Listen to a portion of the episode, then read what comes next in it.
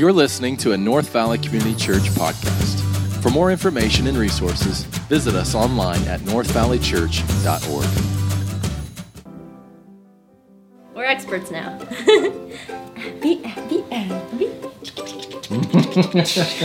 the bloopers. Please include this on it. Yeah. Hi. Hi, friends. My name is Jay Crossman. This is my wife Amanda and our 11 month old daughter Abby. We've been coming to North Valley for a little over five years now. In that time, we've had the privilege of serving on different ministry and mission teams, including guest services, parking lot, and establishing the cafe. In this time of COVID and uh, our schedules as parents, um, we're serving in an interesting way this time. We're uh, leading the virtual community group. We meet on Thursday nights, so if you're interested in joining us, we'd love to have you register. For today's message, we're excited to be jumping into week three of the I Family series. Pastor Ryan is going to be talking about what I parenting looks like.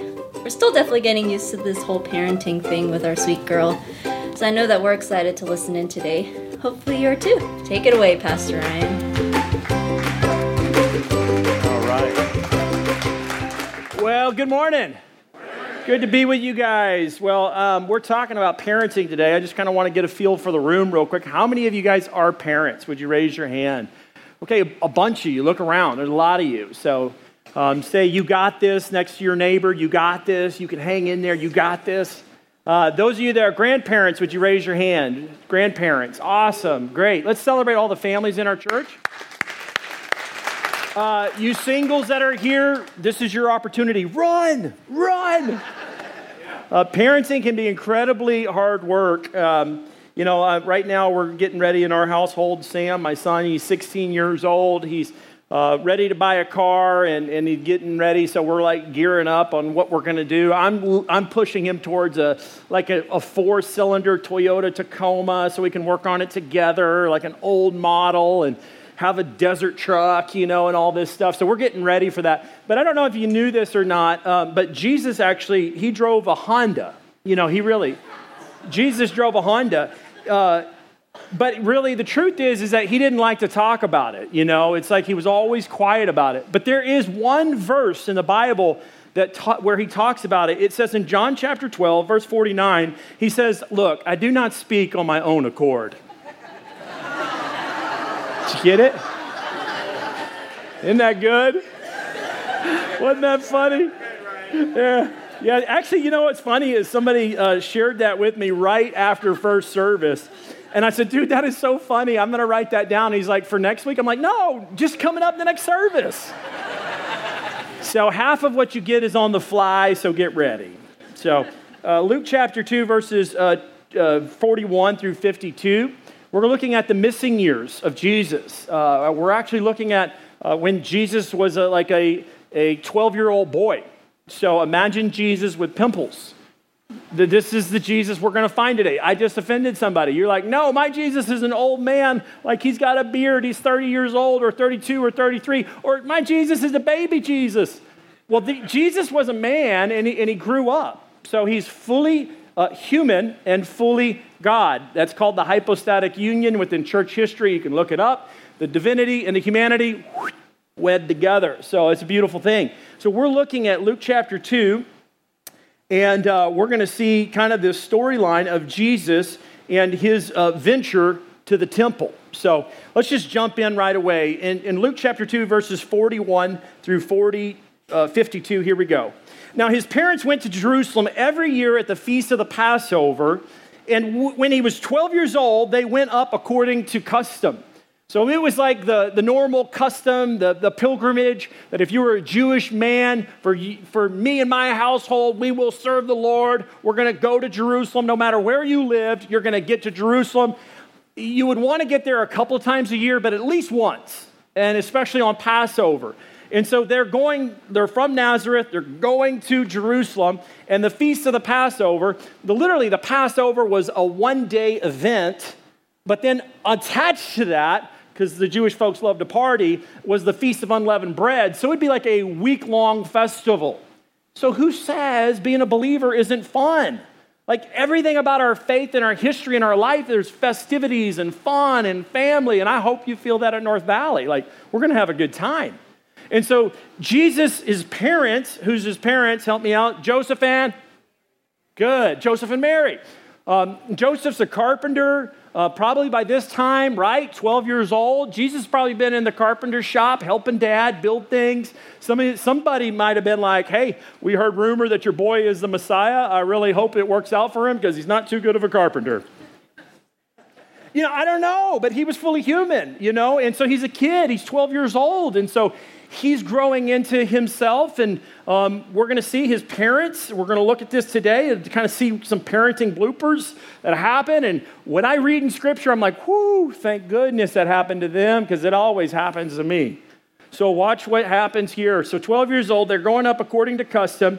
And the custom was, just by the way, real quick, they'd put the women and the children in the front and they'd be marching their way to Jerusalem, probably be singing a song on the way. It'd be aunts and uncles, cousins and nephews and nieces, grandparents, everybody's coming along, relatives, friends, and family. They're all marching along. And then in the back would be the men just chopping it up. And the women, I don't know what they do. They don't chop it up, but they, they talk. And so they're talking and doing their thing. But you'd say, why would they do that? Well, because they're pacing the caravan, the group of people. They want everybody to kind of march together when I was a backpacking guide back in Colorado and in my early 20s, um, we would always put the slow pokes up front because when you're, you know, they drop us off out there in the middle of, uh, in the middle of nowhere, uh, and so we'd get dropped off, and I'd always find the, the slow pokes, and I'd say, oh, you go to the front. You go to the front because we want the whole troop marching together so that we don't lose anybody. So I don't know what happened exactly. Maybe they didn't follow the custom, but watch what happens. Verse 43 And when the feast was ended, that means party's over at Jerusalem, they returned, they were returning. The boy Jesus stayed behind in Jerusalem. Now, who told him he could do that? Not Joseph and Mary. He just decided he's going to stay back. So his parents did not know it. I'm like, wow, I feel at home. Like, you ever left one of your kids before? Raise your hand. It's okay. You're in good company. Raise your hand. You ever left a kid anywhere? First service uh, was really honest. You guys are a bunch of liars. Who has left their kid behind? Raise it. There you go. I see you now. It's okay. Hey, Joseph, if Joseph and Mary can do it, you, you're, you're going to probably do it. I remember I left my kid, my son, or I think it was my son, uh, when he was just a little kid up at the community center up here. I get a phone call. And They're like, hey, do you have a blonde haired boy uh, about eight years old, and uh, his name is Sam. I'm like, ah, oh, shoot, I'm so sorry. Well, you don't need to apologize to me. You might want to apologize to him. He's pretty worked up. I'm like, ah, oh, I felt terrible, you know? So imagine Joseph and Mary. I mean, they don't know it. I mean, I don't know. Like, can you imagine what Joseph's friend probably said to Joseph? Like, Joseph, seriously? Isn't your son like the Messiah? You, you left the Son of God I know, man. I know. We better pray. Imagine that prayer. Dear gracious Heavenly Father, please forgive me. I lost your one and only son. I mean, that's just not good. And so his parents did not know it. Verse 44 supposing him to be in the group, they went a day's journey, but when they began to search for him, among their relatives and their acquaintances, verse 45, and when they did not find him, they returned to Jerusalem searching for him. They lost Jesus. How do you lose Jesus? Just not good. I feel good because I'm like, okay, this can happen, you know? I'm not so alone in this parenting venture. Verse 46 After three days, they found him in the temple, sitting among the teachers, listening to them, asking them questions. Three days. So it's three days. It took a day to get back to Jerusalem. Oh, snap. We walked the whole day. We didn't even know where Jesus was. Oh, we feel terrible. Oh, go back. And then they get there. They're looking for a day. And it just, it adds up to three days. There they are. And verse, verse 46 after three days, they found him in the temple, sitting among the teachers, listening to them and asking them questions. Jesus is like, like he's dialoguing with highly intellectual, religious uh, teachers, philosophers, thinkers. Uh, he is debating, he is dialoguing. I mean, this is like a, he is, he's showing his intellectual power and presence in this moment is Luke, the historian, who's capturing these details. I mean, some of you, as grandparents or, or parents, you've dealt with uh, kids before that you're like, man, you are like an old soul. Like you, you can intellectually engage. Like you have words to say that are meaningful. And I'm very shocked. I remember uh, not too long ago, we were watching some kids that uh, in here in the church. They said, "Hey, will you? We're going to go out of town. Uh, we're going to California. Will you watch our kids?" And we're like, "Yeah, sure, we'll do it." And so we get ready to get the kids to bed, and my wife's like in the kitchen, and she's like, "Hey, you need to go ahead and get the kids in bed. You just, you know, get them in there." I'm like, you know, I'm not good at this with my own kids, so I'm gonna try this with somebody else's kids. We'll see how this goes. So I say, "Hey, little kiddo, you need to go ahead and lay down. You know, go to bed. It's night night time." And then uh, she pops her head up and she says, You know, I really don't like being tucked in by you. And uh, go get your girlfriend and tell her to come in here and tuck me in. I was like, First of all, it's not my girlfriend, that's my wife. Second of all, you got it. I'm to do what you say. So I go get Leslie. I'm like, Hey, girlfriend, will you go tuck in this kid? Because she just told me to go get you. She don't like me. And uh, so we kind of find this little fire with Jesus. He's kind of shocking them. It's kind of stunning. It's surprising. Verse 47 And all who heard it were amazed at his understanding and his answers. He's, he's normal, but he's not normal. He's human, but he's divine. And this is Jesus. So Joseph and Mary are they're caught up, perhaps. I mean, the Bible doesn't say that all these miracles were happening with Jesus as a childhood. There's all Gnostic gospels and uh, different accounts that kind of fabricate the missing years. It's what it's literally called about the childhood of Jesus and all that. The Bible doesn't really say a lot, but the Bible does tell us something. And it tells us that he he stood out. He's different. Verse 47 and all who heard him were amazed at his understanding and his answers. Verse 48 and when his parents saw him, they were astonished. Like, what? Jesus is, he's not just attending the festival, he's teaching the teachers. And so they're astonished. And his mother said to him, like any mom would, Son, why have you treated us like this? Why have you treated us so? Behold, your father and I have been searching for you in great distress.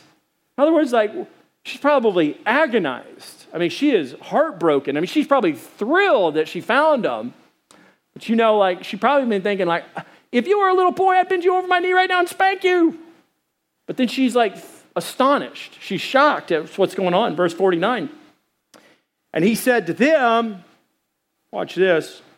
Why were you looking for me? Like, wait a second, Jesus, wait, I'm the parent.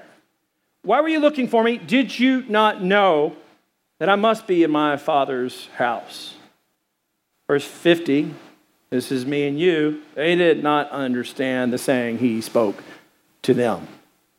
You know, uh, there was a prophetic word given to Mary at the birth of Jesus or leading up to the birth of Jesus by uh, Simeon. And Simeon said to Mary, this child is going to be like a sword in your heart. It's going to cause a lot of pain in your life. Some of you got children that bring a lot of pain in your life. Jesus was going to bring a lot of pain into Mary's life because his destiny was death and a resurrection.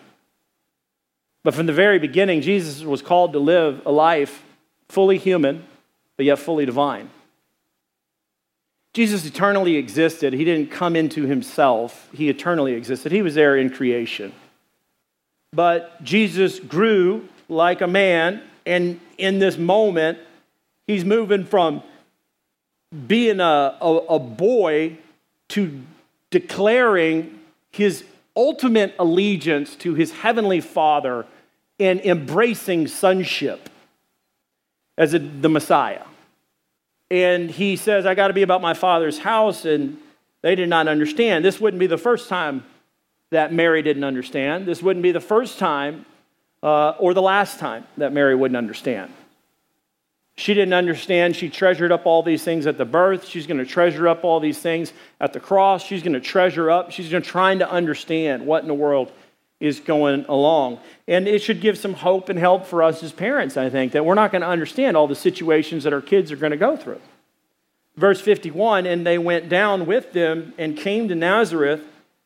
And he, came, he went down with them and came to Nazareth, and he was submissive to them. There's a beautiful play there between the allegiance to uh, his, high, his heavenly father and then his commitment as a human boy to submit to his parents' will. Good picture of that. So he's submissive to them, and his mother treasured up all these things in her heart. And then in verse 52, it says, And Jesus increased in wisdom.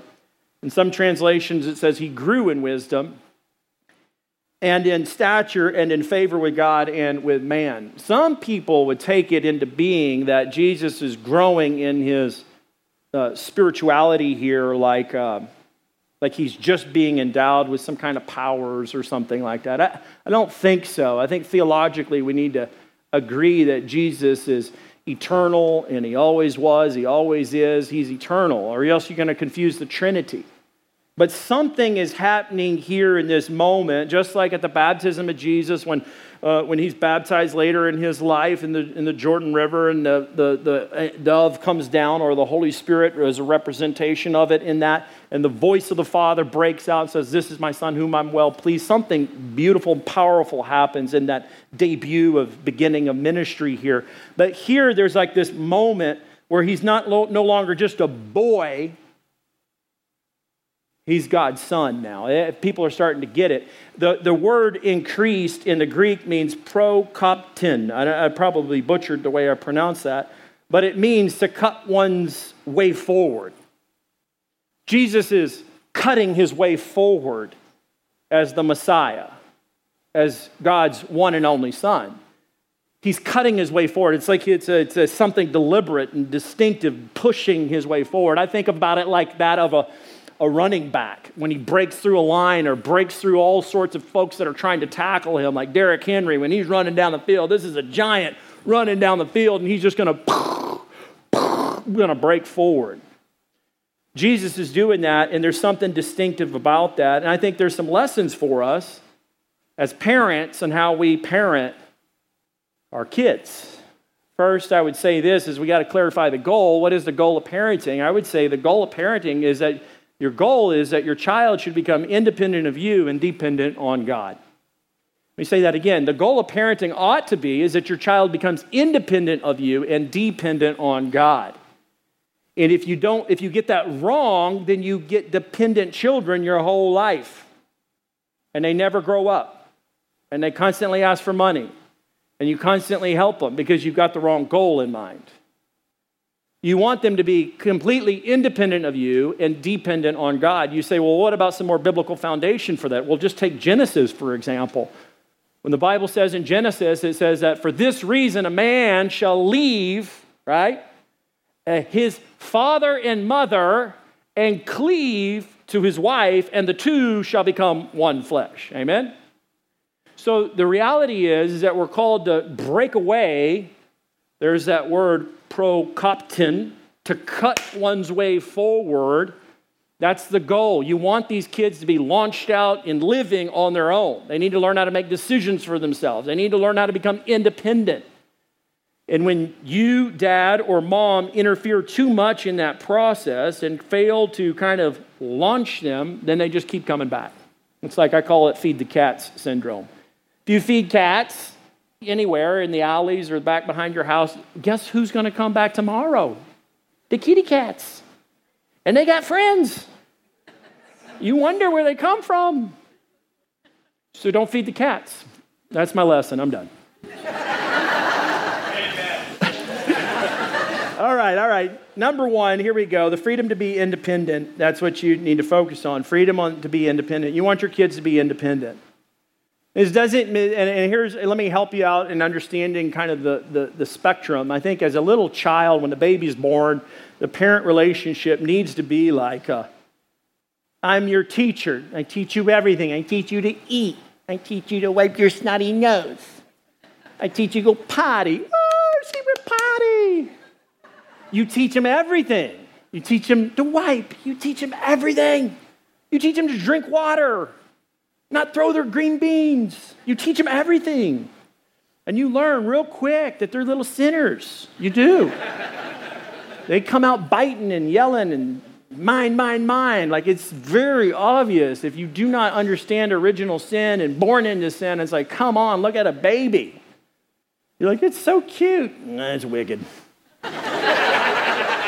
so, of course, they're beautiful, right? Packaged in beautiful clothes, skin, and all that. But anyway, so you got to teach them to be independent. So, as a parent, child, like parent in the beginning years, it's a you're like a teacher. And then as the kid gets older, you move from being the teacher to tell them what to do, listen up on everything, you become a coach. You coach them in life. Then, when the kids get older and older, more grown up, and they don't want your advice anymore, and they're becoming more independent, you become the consultant.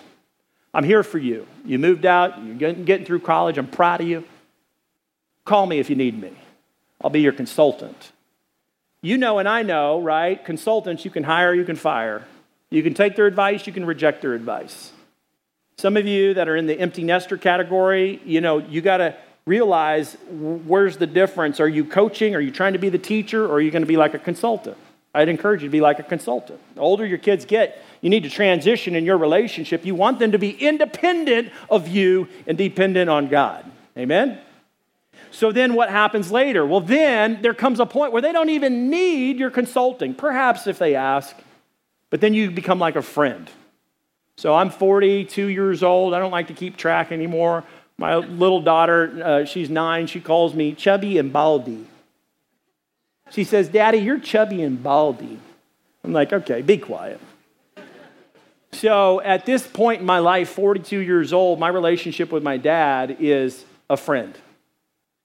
If I need wise counsel, I'll call him up from time to time, but I got other people I, I call. I talk to. So the goal ought to be is a freedom to be independent. I can remember uh, one example where it didn't go so well, where my dad was on this rampage to get me and to grow into independence and grow in biblical masculinity, leading and, and serving others for the benefit of others. He's had me on this journey, and I, I appreciate it. I came to faith in Christ when I was 18 was uh, the prodigal son story came and reconciled my relationships with my family, my friends.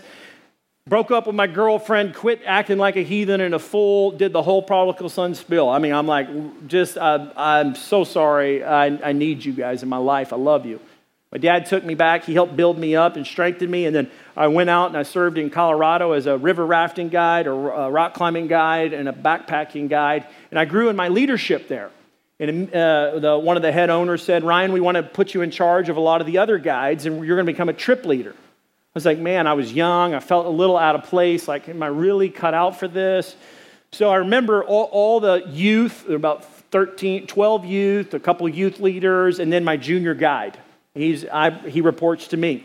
We're going into the back, mount, back country of Colorado. We get dropped off on day one, and then day 10, we get picked back up and we've got 50, 60 miles to cover. We need a bag of 14er. You got all sorts of stuff out there big game and uh, bears and elk. And, you know, people can get altitude sickness. People could break an ankle, break a leg. They call in for a helicopter to get air, air, airlifted out of there. Last case scenario. So, anyway, I'm getting on the bus, standing beside this Tastee-Freez, and I'm, I'm uh, pick up the phone, I think I'm going to call dad. I'm a little nervous. I don't know if I got what it really takes. So I'm going to call dad. So I call, hey, I get the, my mom answers. I say, hey, mom. Yeah, it's me. Is dad home? Oh, yeah, he's somewhere. What's going on? Well, I'm about to lead the trip. They, they asked me to be the trip leader. And, uh, we're about to get dropped off in the back country. I just wanted to call home and just ask for your prayers. Oh, we'll be praying for you for sure. Now, what, what did you say? You're going to be the what? The trip leader. Oh, Ryan, do you, do you, are you sure about this? I'm like, uh, I thought so. Why? What do you think? Well, I, I mean, is there anybody else out there with more experience? Like, what if, what if somebody gets hurt? What if somebody needs a, uh, an airlift? What would you do? I, I, well, I've got a protocol for that. Son, are you sure about this? I don't know, Mom. And then all of a sudden, my son, my dad gets on the phone. Hey, son, I heard you're going to be the trip leader. I'm so proud of you. You got what it takes. God's prepared you for this, Ryan. Just lean into it. I know you feel out of perhaps out of sorts, a little uncomfortable. Just remember all the training you've been through. You've done it. We've been camping a hundred times. You've been in all sorts of situations. You got this, son. Oh, well, yeah, like your father said. Yes, be careful. Okay, mom, bye. What happens? See, in parenting, usually you got one that wants them to be de- dependent, and the other one says, No, get that boy out there. Let him be independent. Let him grow on his own. If he fails, good. He'll learn from his mistakes. He needs to go out there and grow as a young person. And so here's the reality is sometimes I call it cutting the umbilical cord. And uh, a mother has a tendency to want to keep that child close and nurture that child, literally. And biologically, you get it, right? There's an umbilical cord. And that thing, I ain't cutting that thing. I'm sorry. I was there. They said, Do you want to cut it? I was like, No, that's why I pay you. why would I cut that snake looking thing? I'm not touching that. And then my wife's like, You would got a deer. I'm like, Yes, I would, but not you, you know. So, um, but when you cut that umbilical cord, like there's something incredibly powerful, metaphorical there that you're you're cutting that life connection. And the word Eve, by the way, means life giver. So the tendency can be in a parenting relationship, the mother can be overly bonded and symbolically try to reattach that umbilical cord. Oh, get over here, boy.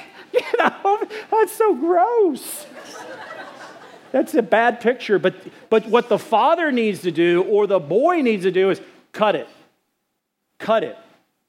And that's why the biblical language in Genesis, therefore, a, a man shall leave his father and his mother and cleave to his wife, and the two shall become one.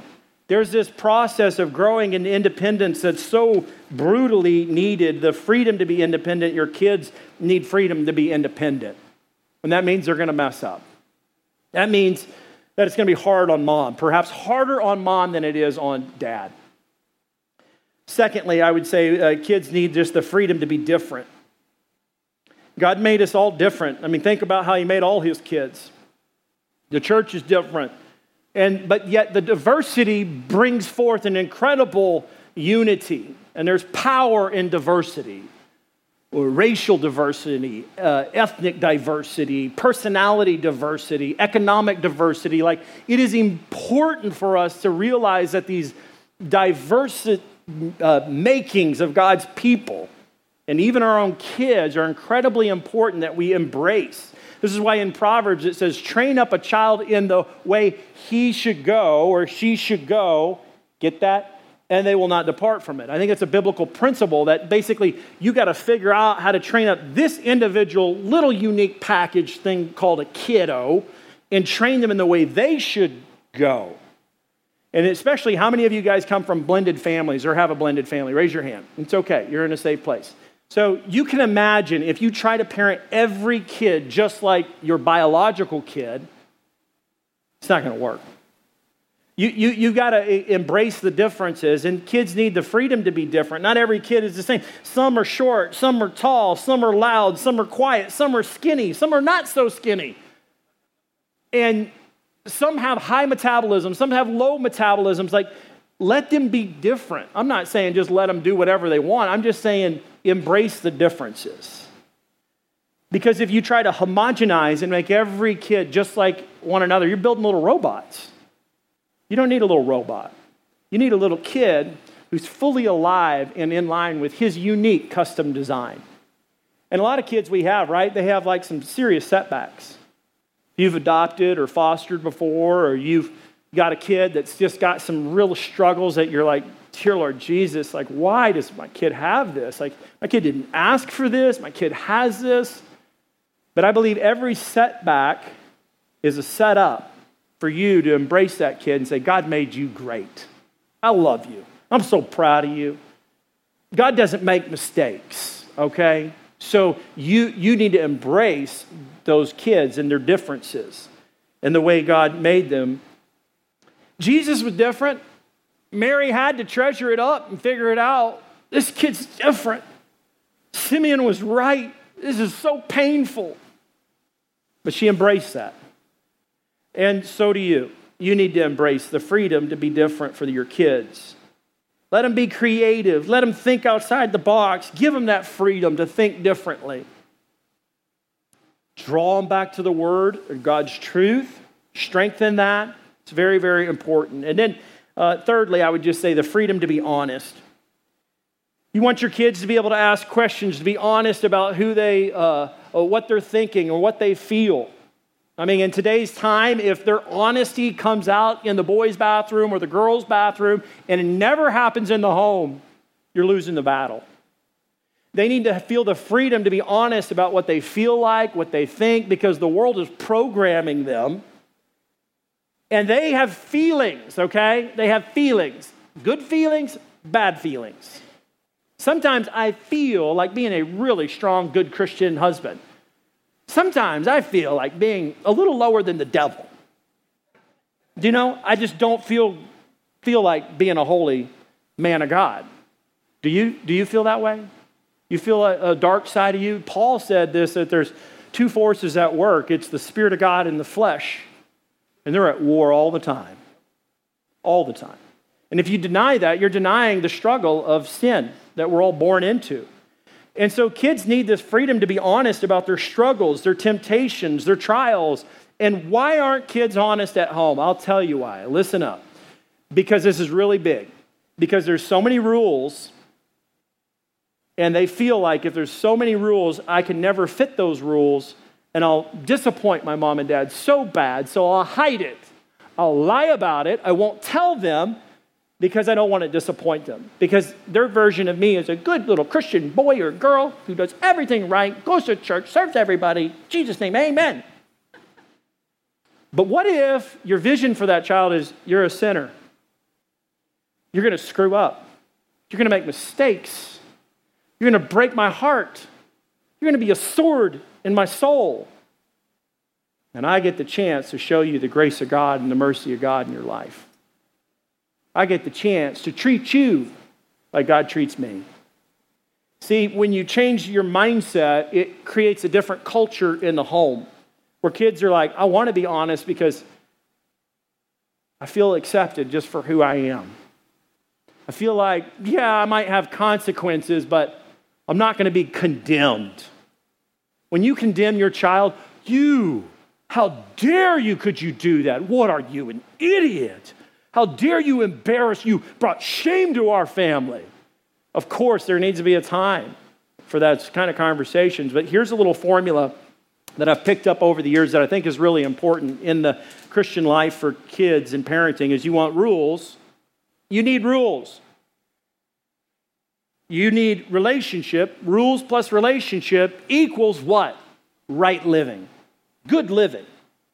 You need rules. You need a relationship. Dad and mom need to be present with the kid. They need to be cultivating those relationships at different seasons of their life. At one point, they're a teacher. The next season, they're a coach. The next season, they're a consultant. The next season, he's a friend. That's relationship. And then you get right living. That's the formula. But how do we do it sometimes? We go, oh, you get rules. I don't have time for the relationship. You want to talk to me about that stuff? Go talk to your mama. Go talk to somebody else. Oh, I'm glad you're stuck in your room on social media all day. Go talk to your friends. I'm busy with my work. I'm busy with my friends. I'm busy with my hobbies. Rules minus relationship, here's what it equals rebellion. Why did I rebel? Because I'm a sinner. Why did I run away from my family? Because I'm a sinner. Why did I uh, cause so much trouble in my own family as, a, as an adolescent? Because I'm a sinner. But what was happening in my own family? My dad was busy really busy, building a practice.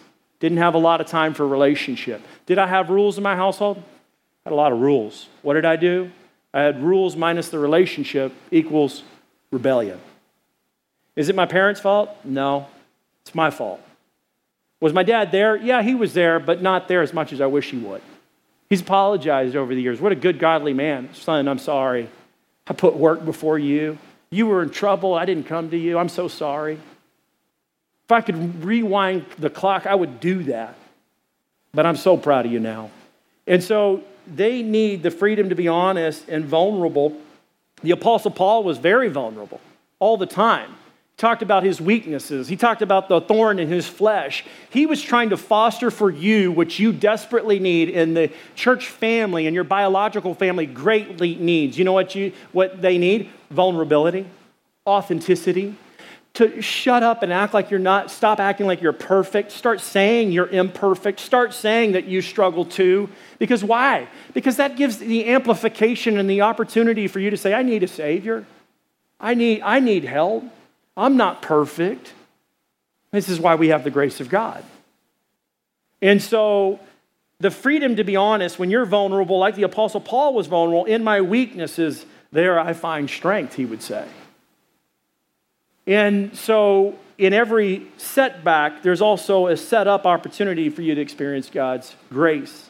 And we need to create these environments for our kids where they can just be honest and vulnerable. Doesn't mean that you don't give them consequences, you give them consequences. You do whatever it takes. Some of you are like, What do I do? I had somebody come up to me right after the first service. What do I do? My, my, my son is way out of control right now. I said, Well, tell me about the, the rules. Oh, we got lots of rules. What about the relationship? Well, we're struggling there. Give them the relationship and increase the rule.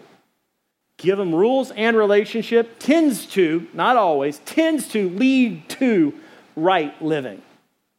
Let me tell you why, son. Let me tell you why, my, my daughter, why we're giving you these consequences. I love you so much. You know what? Forget about it. Let's just go talk. Let's go to Starbucks. We're going to talk about your heart, what you need, what's going on with you, and then we'll get to the consequences. Do you hear that? That's about relationship, making sure it's in place before we start executing the rules. Have you heard this before? Oh, you just wait until your father gets home. I hated that. That belt, I would just stare at it. Oh, oh. Rules and relationship. Last one is just the freedom to make mistakes. Do you see your kid as a sinner? Then you're just going to expect mistakes. This sounds weird, but I have a very low view of humanity and a very high view of God. I just think that everybody is going to screw up. And then when they don't, I'm always pleasantly surprised. I'm like, wow, that was great. Because I believe in the doctrine of total depravity. It means that you're basically born into sin and Maybe it's not total depravity. Let's use another word total inability. How about that? Total inability to please God apart from the grace of God. So I have a kind of mantra in our household that, you know what, we're all going to make mistakes. Nobody's perfect. I talk about it all the time. I, I family, just put that, at, yeah, we called it an influential family. Well, let's just change that today and call it imperfect family. Imperfect family. That's you and that's me. Nobody's perfect. So we all need the grace of God. So, freedom to make mistakes, I think about the importance of giving your child the opportunity when he makes a mistake that you put them even in situations where it's going to test them a little bit, and then they make this mistake, and then you're able to help them correct those mistakes. These are incredible. Your, your kid is dying for freedom, right? Let me do it. I remember when Maya, we got a little uh, dirt bike. We had a little 50cc Honda dirt bike. It had training wheels on it. And some of you guys saying, Ryan, you're a terrible father. I'm like, yeah, I line up. Everybody says that. So give him, I, I put her on a dirt bike at five years old. This kid, talented, would ride that dirt bike all around the church parking lot before we had it paid. Just having a heyday. One day she says to me, take, off, take them off, Dad. I'm like, take what off? The training wheels. I'm like, I don't know about that. Your mom might kill me. We take them off and. Ow! Pick her up. Hey, sweetie, look, I told you, you know, I was really worried about that, but that, let's do that. Let's just take it and baby step it. We went up to the sand volleyball court, and sand doesn't work good on a dirt bike. So she, she, boom. But that felt better. It didn't hurt, and it was pretty good. Two days later, she's whipping. Freedom to make mistakes. It's going to happen, right? You, I'm training my son right now. He's pretty much trained on how to drive a car. Like, should I expect him to absolutely be perfect in everything? If I ride him and tell him he's a terrible driver, you think it's going to build confidence? Like, you want him to make mistakes while you're with him so you can be, oh, the teacher when they're a little kid, oh, the coach when they get a little older, oh, the consultant so you can help them solve their problems, oh, the friend so you can speak a word of love into their life. Amen? Let's pray. Heavenly Father, I thank you for your word. I pray that we would apply it. I thank you for the truthfulness in Scripture. And Jesus, I thank you for you. That you can identify with us. You know our humanity and the frailty. And Lord, you know the power that rests in your divinity. That the same Spirit that lives in you and raised you from the dead lives inside of us. That's powerful. So, Lord, we just pray for the truth of Scripture to wash over our lives, encourage us, and lift us up today and give us a, a greater passion just to live in line with your design. And Father, wherever there's guilt or condemnation, I pray that it be broken in the mighty name of Jesus today. I pray that families would push forward and say, even though we've been doing it wrong, we want to get back on track today in the name of Jesus. And Father, I pray for all the kids and the families that each kid, Lord, would they would, they would, they would take their steps to grow in a relationship with you, and they'd start depending on you more and more. Raise that up in our church, Lord, in the younger generation, that they'd start to depend on you more.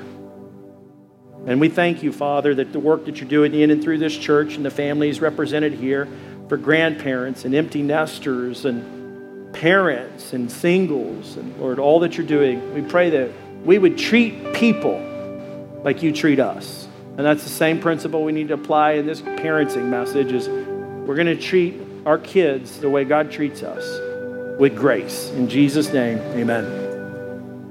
Well, hey, it's been awesome being with you guys. Before I jump off the stage, I want to remind you um, when you're giving, you make a big, a big difference. You know, one of my favorite things that we do at this church is baptize folks. And after the third service, we're baptizing a young lady by the name of Crystal, and we're real excited about that. So you can stick around and be a part of that. Yeah, you can celebrate that. And and when you when you give, just know like it's going to fuel and fund the ministry and uh, our everyday operation. So thank you for doing that. If you have not yet taken that step, and this is your church home, partner with us. Um, if you're brand new here, no obligation to give. We actually have a gift for you back at the Connection Corner. So thanks for being with us. Thank you for listening. To become a supporter of North Valley Community Church, give today at northvalleychurch.org.